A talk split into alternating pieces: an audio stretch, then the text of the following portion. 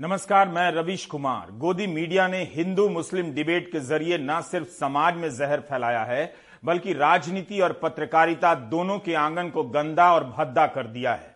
आज पहला मौका नहीं है जब सुप्रीम कोर्ट ने हिंदू मुस्लिम नफरती डिबेट पर बहुत सख्त टिप्पणी की है। पिछले दो वर्षों के दौरान कई मौकों पर हाई कोर्ट ने और सुप्रीम कोर्ट ने हिंदू मुस्लिम डिबेट और टीवी डिबेट के सिस्टम पर कई टिप्पणियाँ की हैं। आज एक बार फिर से सुप्रीम कोर्ट के जस्टिस के एम जोसेफ ने कहा कि सबसे ज़्यादा हेट स्पीच मीडिया और सोशल मीडिया पर है। हमारा देश किधर जा रहा है? उन्होंने केवल न्यूज़ चैनलों के डिबेट पर टिप्पणी नहीं की, बल्कि यह भी कहा कि राजनीतिक दल इससे पूंजी बनाते हैं और टीवी चैनल एक मंच के रूप में काम कर रहे हैं। सबसे ज़्यादा नफरत भरे भाषण टीवी, सोशल मीडिया पर हो रहे हैं। दुर्भाग्य से हमारे पास टीवी के संबंध में कोई नियामक तंत्र नहीं है। इंग्लैंड में एक टीवी चैनल पर भारी जुर्माना लगाया गया था। दुर्भाग्य से वह प्रणाली भारत में नहीं है। एंकरों को यह बताना चाहिए कि अगर आप गलत करते हैं तो परिणाम भुगतने होंगे। समस्या तब होती है जब आप किसी कार्यक्रम के दौरान किसी व्यक्ति को कुचलते हैं। जब आप टीवी चालू करते हैं तो हमें यही सब मिलता है। ये हासिल है हज़ारों करोड़ों के विज्ञापन और दिन रात के निवेश से चल रहे गोदी मीडिया का। मैंने कई बार कहा है कि आप इस देश की किसी भी चीज़ पर गर्व कर सकते हैं, मगर गोदी मीडिया पर नहीं। केवल यहाँ ही नहीं, दुनिया में कहीं भी जाएँगे, इस गोदी मीडिया के कारण शर्मिंदगी उठानी पड़ेगी। एक ना एक दिन इस देश को, इस समाज को इस नतीजे पर पहुँचना ही होगा कि हज़ारों करोड़ों के विज्ञापनों से लैस गोदी मीडिया और पत्रकारिता के नाम पर एंकरों ने इस देश की राजनीति और पत्रकारिता को बर्बाद कर दिया। आज आप उनके पीछे खड़े होकर जितनी तालियाँ बजाना चाहते हैं, बजाते रहिए। लेकिन एक दिन दिखेगा कि गोदी मीडिया कुछ और नहीं, जनता नाम की हस्ती को मिटा देने का हथियार है। लोकतंत्र का हत्यारा है। एक दिन नहीं, एक हफ़्ता नहीं, एक महीना नहीं। एक साल नहीं, बल्कि आठ साल से यह तमाशा रोज न्यूज़ चैनलों पर चल रहा है। सरकार से सवाल पूछने की हिम्मत नहीं होती तो धर्म के नाम पर ये एंकर दूसरे धर्म को ललकारते हैं, जिससे भ्रम फैलता है कि पत्रकारिता कर रहे हैं। वो सवाल कर रहे हैं जो पूछने से लोग डरते हैं, ऐसा दिखाना चाहते हैं। जहाँ सवाल पूछना चाहिए, जिससे सवाल पूछना चाहिए, उसके सामने हलक सूख जाती है। जस्टिस के एम जोसेफ ने ठीक पहचाना कि इस डिबेट से राजनीतिक दल लाभ उठाते हैं। सभी को यह समझ लेना चाहिए कि यह डिबेट केवल गोदी मीडिया के स्टूडियो में नहीं हो रहा। ये आता कहीं और से है। कई तरह से इस डिबेट के लिए माहौल पैदा किया जाता है।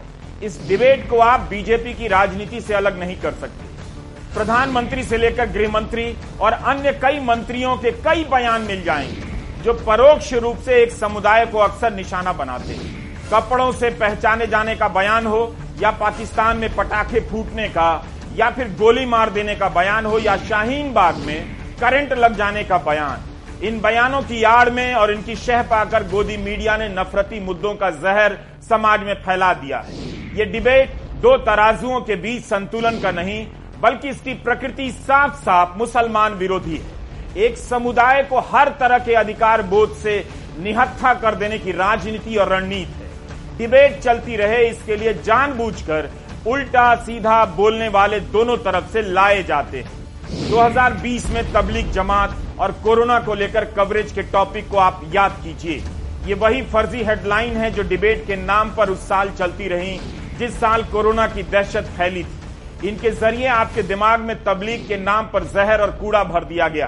केवल गोदी मीडिया काम नहीं कर रहा था बल्कि सरकारी प्रेस कॉन्फ्रेंस में तबलीग के लोगों की संख्या अलग से बताई जाने लगी। सरकारी एजेंसियाँ और गोदी मीडिया को अलग अलग करना मुश्किल हो गया था। माहौल बनाया गया और उसकी आड़ में तबलीग से जुड़े कई लोगों को जेल में डाल दिया गया। 21 अगस्त 2020 में बॉम्बे हाईकोर्ट के जस्टिस टीवी नलवाड़े और जस्टिस एम जी सेविलकर की बेंच ने कहा कि दिल्ली में मरकज के कार्यक्रम में जो विदेशी नागरिक आए थे उनके खिलाफ प्रिंट और इलेक्ट्रॉनिक मीडिया में बड़ा प्रोपेगेंडा चला और यह छवि बनाने का प्रयास किया गया कि ये विदेशी भारत में कोविड 19 के प्रसार के लिए जिम्मेदार हैं। तमाम हालात इस संभावना की ओर इशारा करते हैं कि विदेशियों को बलि का बकरा बनाने के लिए चुना गया। समय आ गया है कि विदेशियों के खिलाफ कार्रवाई करने वाले प्रायश्चित करें और इससे जो नुकसान हुआ है उसे ठीक करने का सकारात्मक कदम उठाएँ। ऐसा कभी नहीं हुआ। आज पहली बार जस्टिस के एम जोसेफ ने नफरती डिबेट पर टिप्पणी नहीं की है। सितंबर 2020 में भी सुदर्शन टीवी के मामले में सुनवाई के दौरान जस्टिस डीवाई चंद्रचूड़ और जस्टिस के एम जोसेफ ने सख्त टिप्पणियाँ की थी।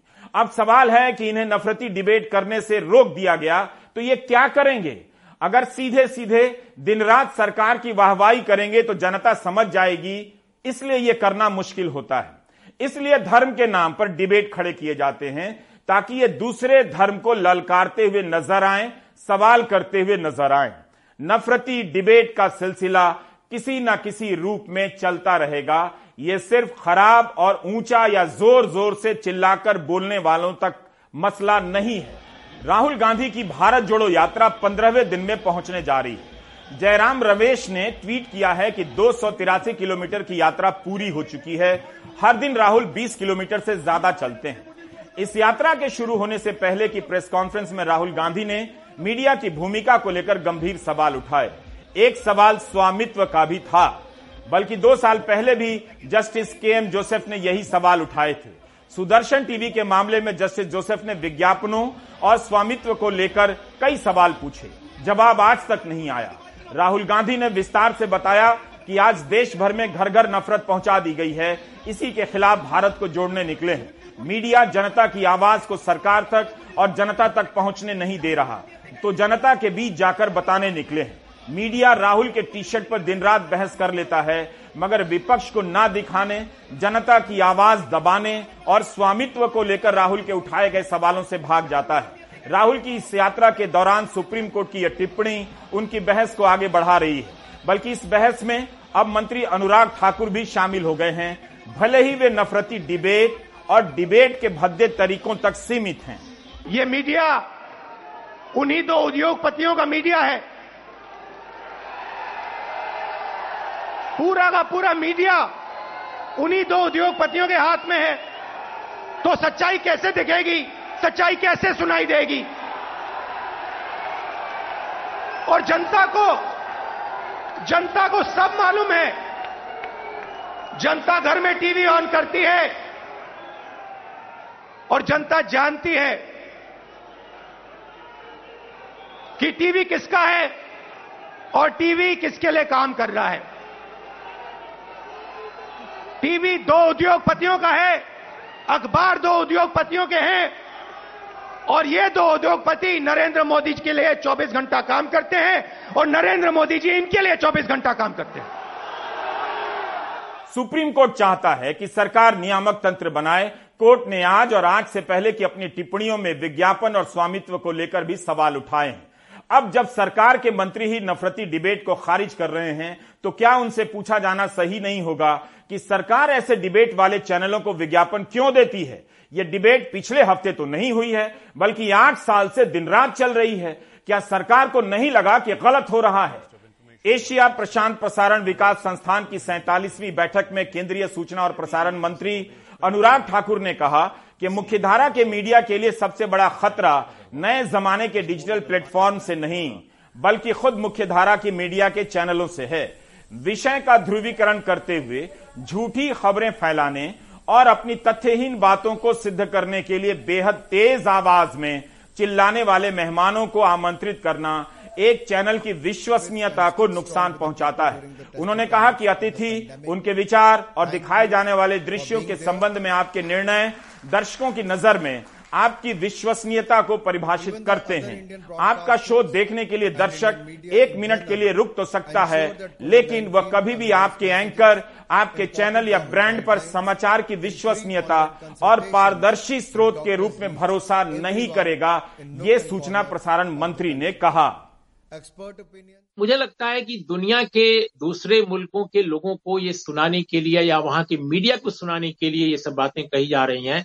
क्योंकि इस समय इंटरनेशनल वैश्विक स्तर पर अगर देखा जाए तो भारतीय मीडिया की साख बहुत गिरी है। और इतनी बुरी गिरी है कि भारत कहने के लिए लोकतंत्र है, लेकिन हम 180 देशों में हमारा जो प्रेस फ्रीडम इंडेक्स में हमारी जगह है, वो 150वीं है। यानी डेढ़ सौवीं हमारी पोजीशन है एक सौ अस्सी मुल्कों में। दूसरी बात की दुनिया भर में इंडियन मीडिया का जब ज़िक्र होता है तो इंडियन टेलीविज़न चैनलों का ज़िक्र होता है, जिनकी क्रेडिबिलिटी के बारे में कहा जाता है कि जिनकी क्रेडिबिलिटी बिल्कुल खत्म हो गई है। और आपको मैं बताऊँ एक बड़ी दिलचस्प बात, हाल ही में एक सर्वेक्षण हुआ है जिसको एक मीडिया संस्था ने कराया है, और टाइम्स ऑफ़ इंडिया में उसकी खबर मैंने पढ़ी थी, इसलिए प्रामाणिक माना जाएगा देश का एक बड़ा अखबार है।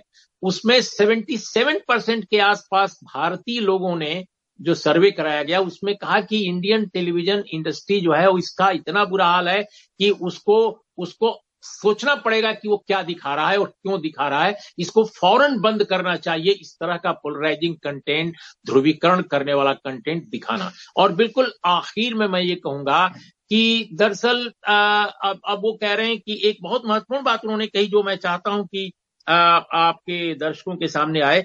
कि पोलराइज पोलराइज करने वाले और झूठे नैरेटिव तैयार करने वाले गेस्ट बुलाकर मीडिया जो है टेलीविज़न जो है अपनी क्रेडिबिलिटी गिरा रहे हैं। तो मैं तो देखता हूँ कि टेलीविज़न चैनलों पर एक डिस्कशन जब होता है तो एक भारतीय जनता पार्टी का प्रवक्ता होता है, एक कांग्रेस का प्रवक्ता होता है, एक वीएचपी विश्व हिंदू परिषद का होता है, एक विश्वविद्यालय का प्रोफेसर होता है जो संघ परिवार से जुड़ा होता है, एक कांग्रेस का होता है, कोई प्रवक्ता, एक पत्रकार होता है जो आमतौर पे सरकार के पक्ष में बोलने वाला हो, और एक या दो जो है मुस्लिम प्रवक्ता तय कर लिए जाते हैं और वो कहाँ से तय किए जाते हैं? मुस्लिम कम्युनिटी में कहाँ से उनका चयन होता है? नो बडी नोज़ तो मैं समझता हूँ कि इंडियन मीडिया के इस पतन के लिए भारत की मौजूदा सरकार भी कम जिम्मेदार नहीं है। मंत्री तक बचाव नहीं कर पा रहे हैं। न गोदी मीडिया मंत्री से पूछ पा रहा है कि अगर आप इस तरह से हमारी धज्जियाँ उड़ाएँगे तो कैसे चलेगा? जबकि हम यह सब किसके लिए कर रहे हैं, दुनिया को भी पता है। गोदी मीडिया की हालत ऐसी है कि ना तो वह जस्टिस जोसेफ की टिप्पणियों पर बहस कर सकता है, न अनुराग ठाकुर की बात को लेकर जवाब दे सकता है। एक मामले में स्थिति और भी जटिल है। सुदर्शन टीवी के एंकर केवल टीवी ही नहीं, बल्कि उसके बाहर अलग अलग सभाओं में भी उनके बयानों को लेकर सवाल उठते रहते हैं। सुदर्शन टीवी पर एक कार्यक्रम चलने वाला था यूपीएससी जिहाद। जामिया के कुछ छात्र यूपीएससी की परीक्षा पास कर गए थे। सुदर्शन टीवी को लगा कि जिहाद चल रहा है कथित रूप से। यह मामला सुप्रीम कोर्ट पहुँचा तब सुप्रीम कोर्ट ने सुदर्शन टीवी के प्रसारण को लेकर कई सवाल उठाए।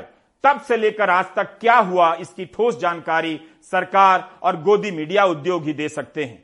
उस समय जस्टिस के एम जोसेफ ने बहस के दौरान एक टिप्पणी की थी कि हमें दृश्य मीडिया के स्वामित्व को देखने की ज़रूरत है। कंपनी का संपूर्ण शेयर होल्डिंग पैटर्न जनता के लिए साइट पर होना चाहिए। उस कंपनी के राजस्व मॉडल को यह जांचने के लिए भी रखा जाना चाहिए कि क्या सरकार एक में अधिक विज्ञापन डाल रही है और दूसरे में कम?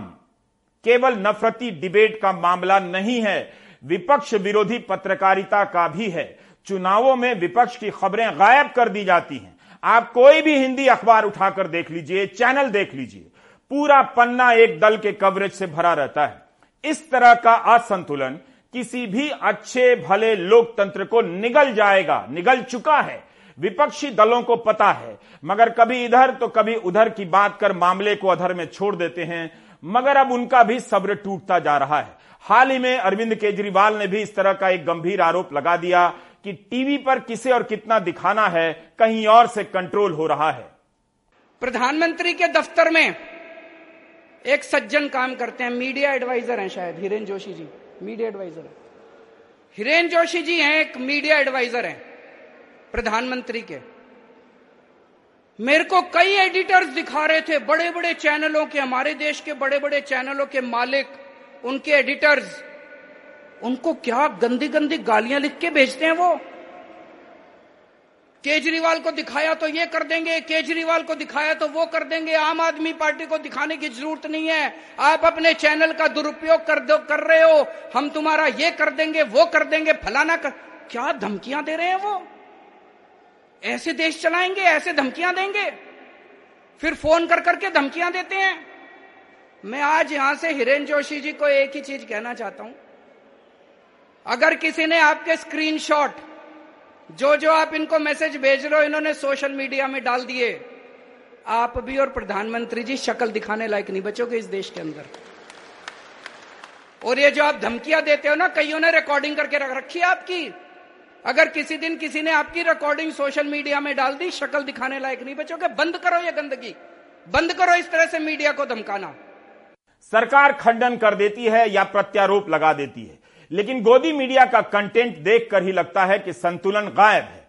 इस समय केवल एक असंतुलन की बात हो रही है, एक असंतुलन की, और वह है नफरती डिबेट हाल ही में सेवानिवृत्त हुए चीफ जस्टिस एनवी रमना ने कहा कि मीडिया घरानों के दूसरे बिज़नेस होते हैं कई तरह की कंपनियाँ होती हैं जिसके कारण उन पर दबाव बढ़ जाता है और वे लोकतंत्र से समझौता कर लेते हैं। सुदर्शन टीवी के कार्यक्रम को लेकर जब बहस चल रही थी, तब जस्टिस के एम जोसेफ और जस्टिस डीवाई चंद्रचूड़ ने मानक बनाए जाने की बात कही थी। जस्टिस चंद्रचूड़ ने कहा था कि देश के भीतर सबसे अच्छा उपाय सुझाएँ जिससे हम अपने मंच पर बहस में मदद कर सकें और फिर मानकों पर पहुँच सकें अब एक एंकर एक विशेष समुदाय को लक्षित कर रहा है, यह कहने के लिए कि हम एक लोकतंत्र हैं, हमें कुछ मानक तय करने होंगे। सुप्रीम कोर्ट ने दो हफ़्ते के भीतर केंद्र सरकार से जवाब मांगा है, और इस मामले में अगली सुनवाई 23 नवंबर को होगी। अब हम बढ़ते हैं जाँच एजेंसियों की भूमिका की तरफ़। क्या हम एक ऐसी राजनीतिक व्यवस्था में जबरन धकेले जा रहे हैं, जिसमें एक ही दल दिखाई दे? बाकी सब या तो गायब कर दिए जाएँ, या फिर उनकी हालत ऐसी कर दी जाए कि लोग मान लें कि अब जो होगा उसी एक दल से होगा। आसपास कोई विकल्प नहीं, विपक्ष नहीं। पिछले आठ साल में सत्ता पक्ष का अर्थ भारतीय जनता पार्टी की सरकार से ही रहा है। ऐसा नहीं है कि इस सरकार के खिलाफ भ्रष्टाचार को लेकर मीडिया में खबरें नहीं आई हैं या राजनीतिक आरोप नहीं लगे, मगर जाँच एजेंसियों की सक्रियता उस दिशा में कभी नहीं देखी गई। कर्नाटक की भाजपा सरकार पर भ्रष्टाचार के अनेक आरोप लग रहे हैं, मगर वहाँ ईडी से लेकर सीबीआई की सक्रियता नज़र नहीं आती, जिस तरह से विपक्षी राज्यों में छापे पड़ने लग जाते हैं। आज बेंगलुरु में कर्नाटक कांग्रेस ने इस तरह के पोस्टर लगा दिए, जो देखने में पेटीएम के पोस्टर के जैसे लगते हैं, मगर इन पर पे सीएम लिखा है। एक नंबर भी दिया गया है, कांग्रेस बताना चाहती है कि कमीशन सीधे सीधे आप मुख्यमंत्री को दे सकते हैं। बाद में इस पोस्टर को हटा दिया गया। खबरें तो छपती नहीं, विपक्ष पोस्टर लगाकर भी जन जागरण नहीं कर सकता। कितनी मुस्तैदी से पोस्टर हटा दिए जाते हैं। अगर बीजेपी ने इस तरह से पोस्टर लगाए होते, तब क्या इन्हें इस तरह से हटाया जाता? आज ये सवाल नहीं पूछना चाहते हैं, कोई बात नहीं। 20 साल बाद आपको टाइम मिलेगा। कांग्रेस ने पेसीएम के पोस्टर लगाकर भ्रष्टाचार के सवाल उठाए। तो कर्नाटक के मुख्यमंत्री ने अपनी और अपने राज्य की छवि से मामले को जोड़ दिया। ಇದು ನೋಡಿ, ಒಂದು ವ್ಯವಸ್ಥಿತವಾದಂಥ ಒಂದು ಕರ್ನಾಟಕ ರಾಜ್ಯ ಮತ್ತು ನನ್ನ ಹೆಸರು ಕೆಡಿಸೋದಕ್ಕೆ ನಡೆದಿರುವಂಥ ಷಡ್ಯಂತ್ರ. ನಾನು ಸಂಬಂಧಪಟ್ಟಂಥ ಅಧಿಕಾರಿಗಳಿಗೆ ಕೇಸ್ ಬುಕ್ ಮಾಡೋಕ್ಕೆ ಹೇಳಿದ್ದೇನೆ. ತನಿಖೆ ಮಾಡಿಸ್ತೀವಿ ಯಾರಿದ್ದಾರೆ ಹಿಂದಿದ್ದಾರೆ ಆಧಾರ ರಹಿತವಾಗಿ ಈ ಥರ ಸೋಷಿಯಲ್ ಮೀಡಿಯಾದಲ್ಲಿ ಕ್ಯಾಂಪೇನ್ ಮಾಡುವಂಥದ್ದು. ಎಲ್ಲರಿಗೂ ಬರ್ತದೆ ಈ ಥರ ಮಾಡೋಕ್ಕೆ. ಇದರಿಂದ ಏನು ಜನಕ್ಕೆ ಏನು ಗೊತ್ತಾಗುತ್ತೆ? ಇದೆಲ್ಲ ಕ್ಯಾಂಪೇನ್ ಯಾವ ಥರ ನಡೀತಾ ಇದೆ? ಇದೆಲ್ಲ ಸುಡೋ ಕ್ಯಾಂಪೇನ್ಸ್ ಇವೆಲ್ಲ. ಇತ್ತೀಚೆಗೆ ಅತಿ ಹೆಚ್ಚಾಗಿದ್ದಾವೆ. ಇದಕ್ಕೆ ಯಾವುದೂ ಬೆಲೆ ಇಲ್ಲ. ಆದರೆ ನನಗಿಂತ ನಮಗೇನಂದ್ರೆ ರಾಜ್ಯದ ಹೆಸರು ಕೆಡಿಸುವಂಥ ಪ್ರಯತ್ನ ಮಾಡ್ತಾ ಇದ್ದಾರೆ. ಅದಕ್ಕೆ ಇದು ಕಡಿವಾಣ ಹಾಕಬೇಕು ಅಂತೇಳಿ ತೀರ್ಮಾನ ಮಾಡಿ it is a issue the corruption issue is a Bommai chief minister year it is he is heading the government at is time and the B P time it has come out So naturally, different type of uh, cartoons come out. Have cartoons not come out in? Uh, that is the way of communicating to the people. So I don't think there is nothing wrong.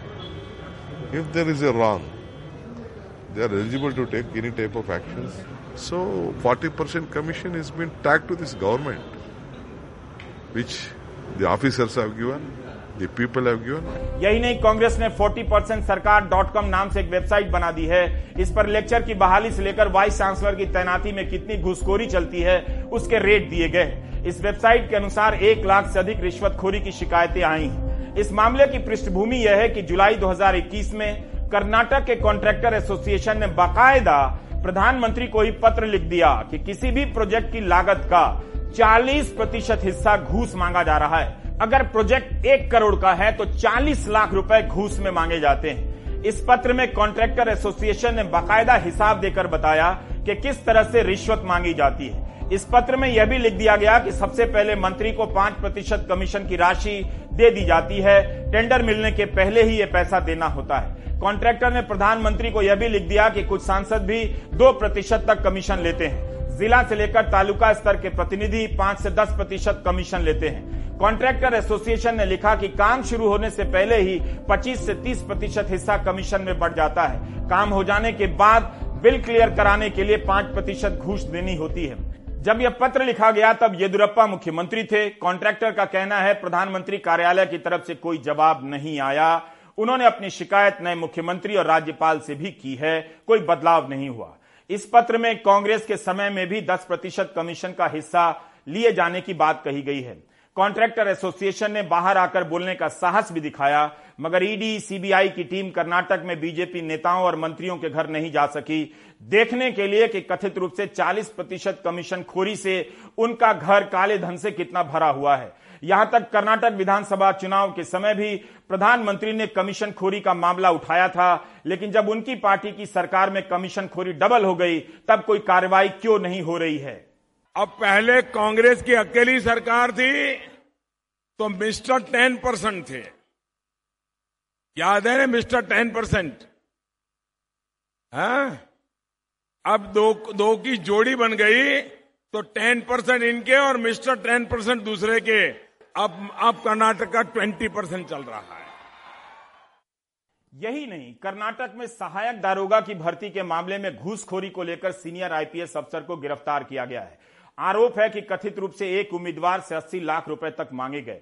इस मामले में कथित रूप से BJP की एक जिलाध्यक्ष, पूर्व जिलाध्यक्ष के कॉलेज का भी नाम आया है, जहाँ परीक्षा में धांधली को अंजाम दिया गया। उत्तराखंड में सरकारी भर्तियों में भयंकर घोटाला हुआ। छात्रों ने एक नहीं, कई बार प्रदर्शन किए, उनकी ज़िंदगी, उनके सपने बर्बाद हो गए। लेकिन इस घोटाले की जाँच के लिए क्या ईडी, सीबीआई ने बीजेपी नेताओं की तिजोरी खंगाली? मध्य प्रदेश में राज्य के महालेखाकार ने पोषण आहार मामले में 250 करोड़ तक के घोटाले का इशारा किया है। लेकिन क्या किसी के यहाँ छापे पड़े? राज्य सरकार ने आराम से कह दिया कि यह ड्राफ्ट रिपोर्ट है, फिर कहा कि ज़्यादातर घोटाले कांग्रेस के राज में हुए।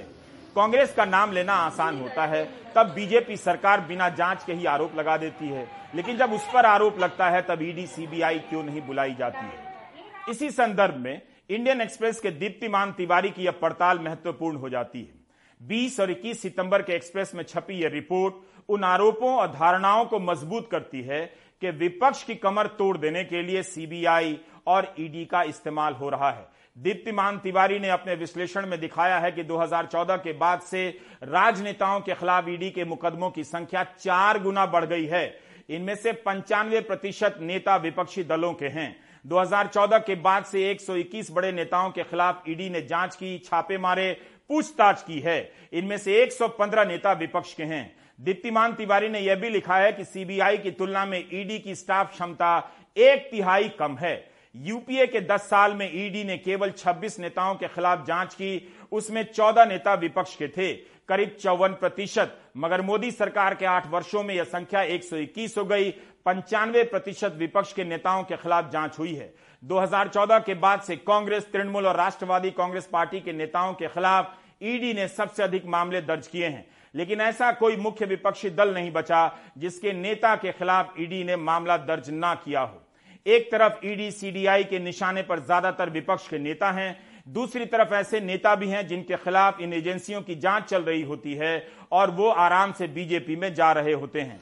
एक्सप्रेस ने लिखा है कि असम के मुख्यमंत्री हिमांता बिस्वा शर्मा जब कांग्रेस में थे, तब 2014 और 2015 में सीबीआई और ईडीआई ने जाँच शुरू कर दी शारदा चिटफंड घोटाले में।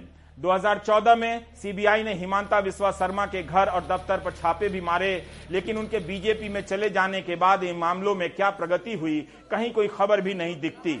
उसी तरह तृणमूल के शिवेंदु अधिकारी और मुकुल रॉय के खिलाफ भी सीबीआई ईडी ने जाँच शुरू कर दी। दोनों बीजेपी में चले गए। मुकुल रॉय तो वापस आ गए हैं। शिवेंदु बीजेपी में हैं। यही नहीं 2019 में ईडी ने आंध्र प्रदेश के सांसद वाई एस चौधरी के घर पर छापे मारे, संपत्तियाँ सील कर दी, लेकिन कुछ समय बाद वाई एस चौधरी टीडीपी छोड़कर बीजेपी में आ गए।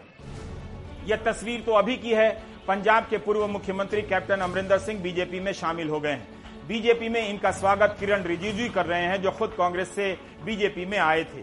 अमरिंदर सिंह के बेटे रणिंदर सिंह के खिलाफ भी ईडी की एक मामले में जाँच चल रही है। 19 नवंबर 2020 को ईडी ने foreign exchange management act FEMA के मामले में पूछताछ की थी।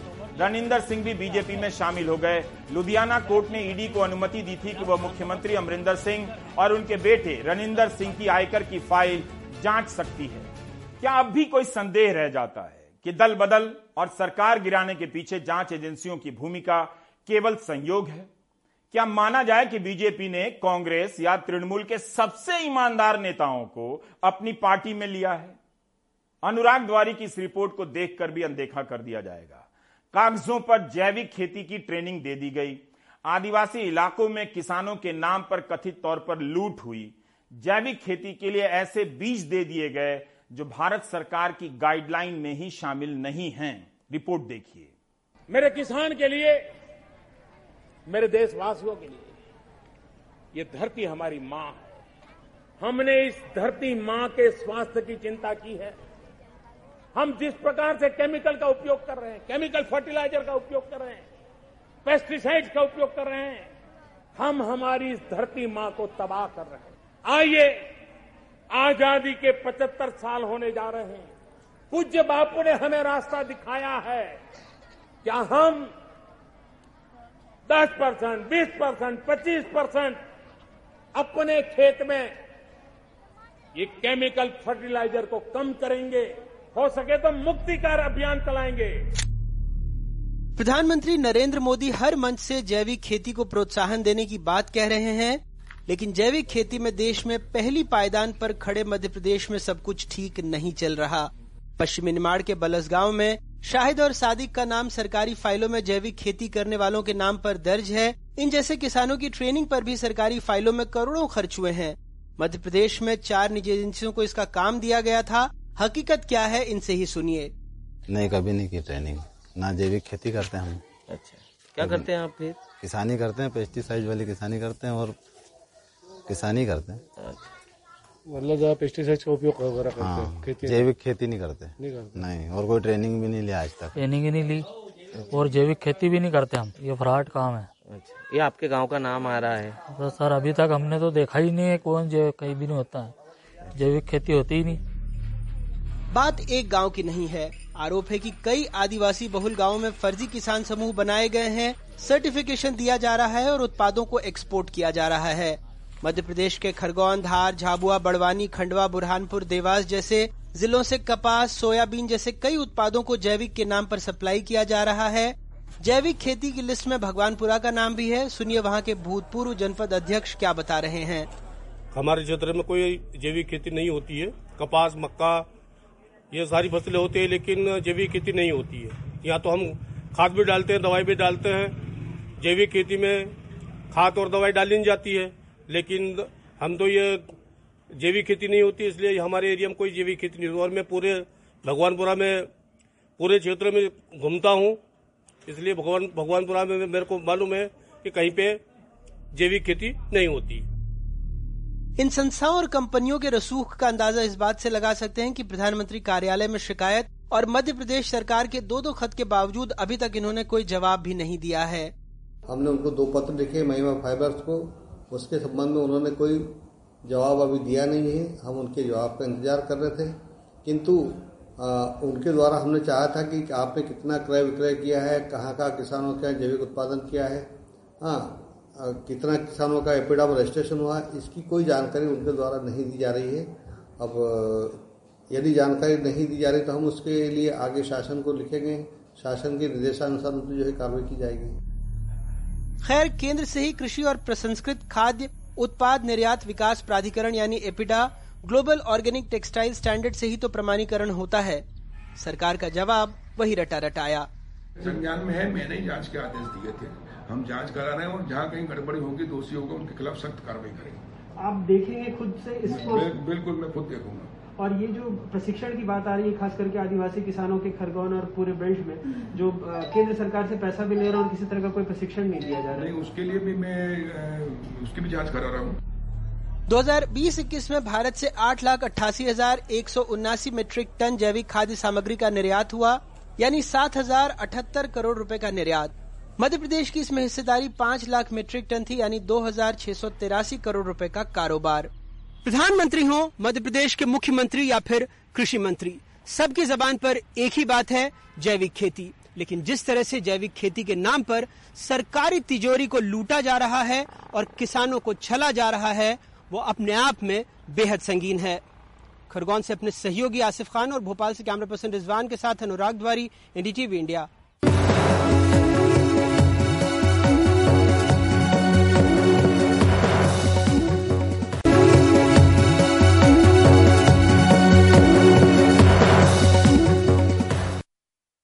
महाराष्ट्र में फिर से किसानों की आत्महत्या की खबरें बढ़ने लगी हैं। किसानों की समस्या जस की तस है कि उपज का दाम नहीं मिल रहा। खेती की लागत काफ़ी बढ़ चुकी है। सुनील सिंह की यह रिपोर्ट देखिए।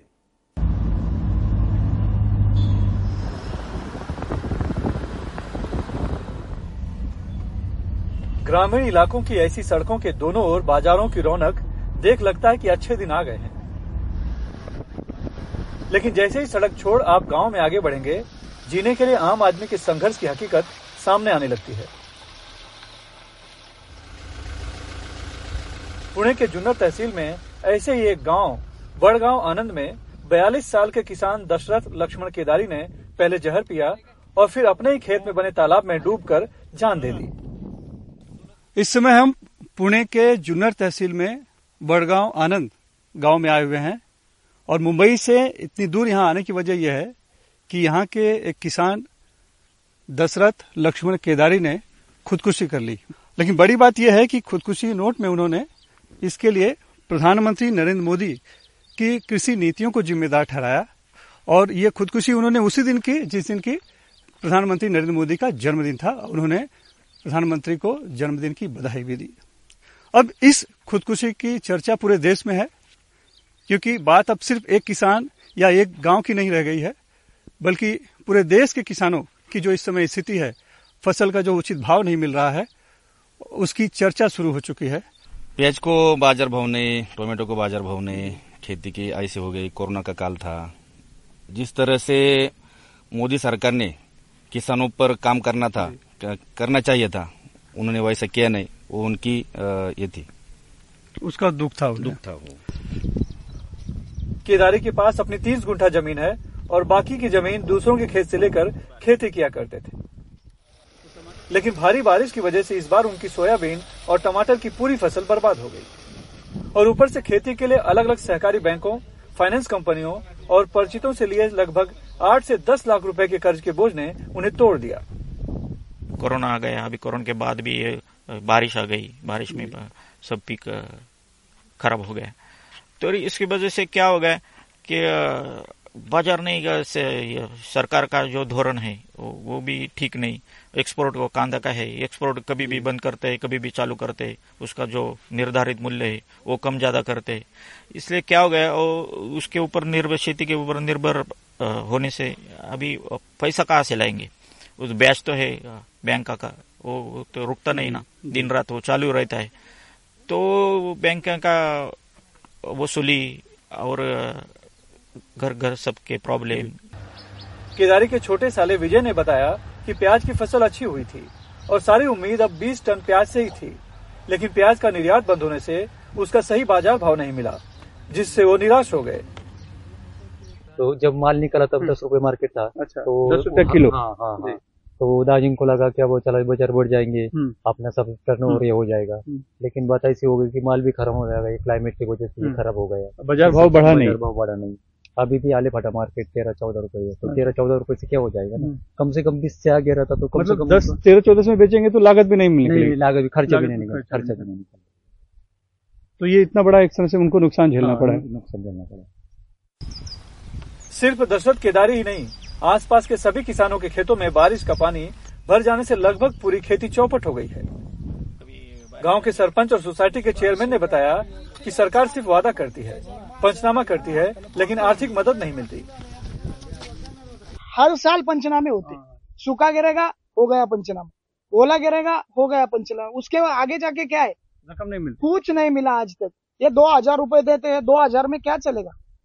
क्या होता है दो हज़ार में? हम इधर प्याज का बी डालते खेती में मिट्टी के अंदर पैसा डालते किलो को तीन हज़ार रुपये का। वो भी नहीं निकल पाता। बयालीस साल के दशरथ लक्ष्मण केदारी अपने परिवार के साथ बड़गांव, आनंद गाँव के इसी घर में रहा करते थे। उनका मूल गाँव यहाँ से तकरीबन 10 से 12 किलोमीटर दूर बनकर फाटा था, लेकिन यहाँ उनकी ससुराल है और यहाँ ससुराल में उन्हें खेत मिले थे। लिहाजा वो अपने परिवार के साथ सात से आठ साल से यहीं पर रहते थे और यहीं पर खेती किया करते थे। अब उनका परिवार, उनकी मृत्यु के बाद अपने पुराने गाँव गया है। उनके परिवार में उनकी बीबी है और दो बच्चे हैं। फ़िलहाल दोनों अपने मूल घर पर गए हुए हैं। चार महीने से घर में कुछ इनकम नहीं। खाने की मारा मारी चल रही है। बच्चों के पढ़ाई के खर्चा हमारे पास कुछ ये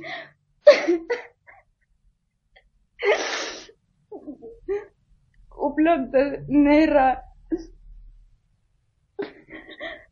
हमारे पति कुछ दिनों से परेशान से रहते। हमको लगा ही नहीं तब कि वो ऐसा करेंगे। दशरथ केदारी के खुदकुशी नोट में प्रधानमंत्री नरेंद्र मोदी को जिम्मेदार ठहराने की वजह से देश भर में किसानों की दुर्दशा पर चर्चा होनी तो शुरू हो गई है, राजनीतिक बयानबाजी भी हो रही है, लेकिन कोई भी राजनीतिक पार्टी का नेता या फिर सत्ताधारी दल का नेता अभी तक उनके परिवार वालों से मिलने या उनकी सुध लेने नहीं आया है। सिर्फ़ उप सभापति नीलम गोरे की तरफ़ से आर्थिक मदद मिली है और उन्होंने फ़ोन पर बात की है। बाकी सब सिर्फ़ राजनीति हो रही है। पुणे के जुन्नर तहसील से cameraman Praveen Rohit Sunil Singh, NTV India के लिए। आप देख रहे थे प्राइम टाइम, नमस्कार।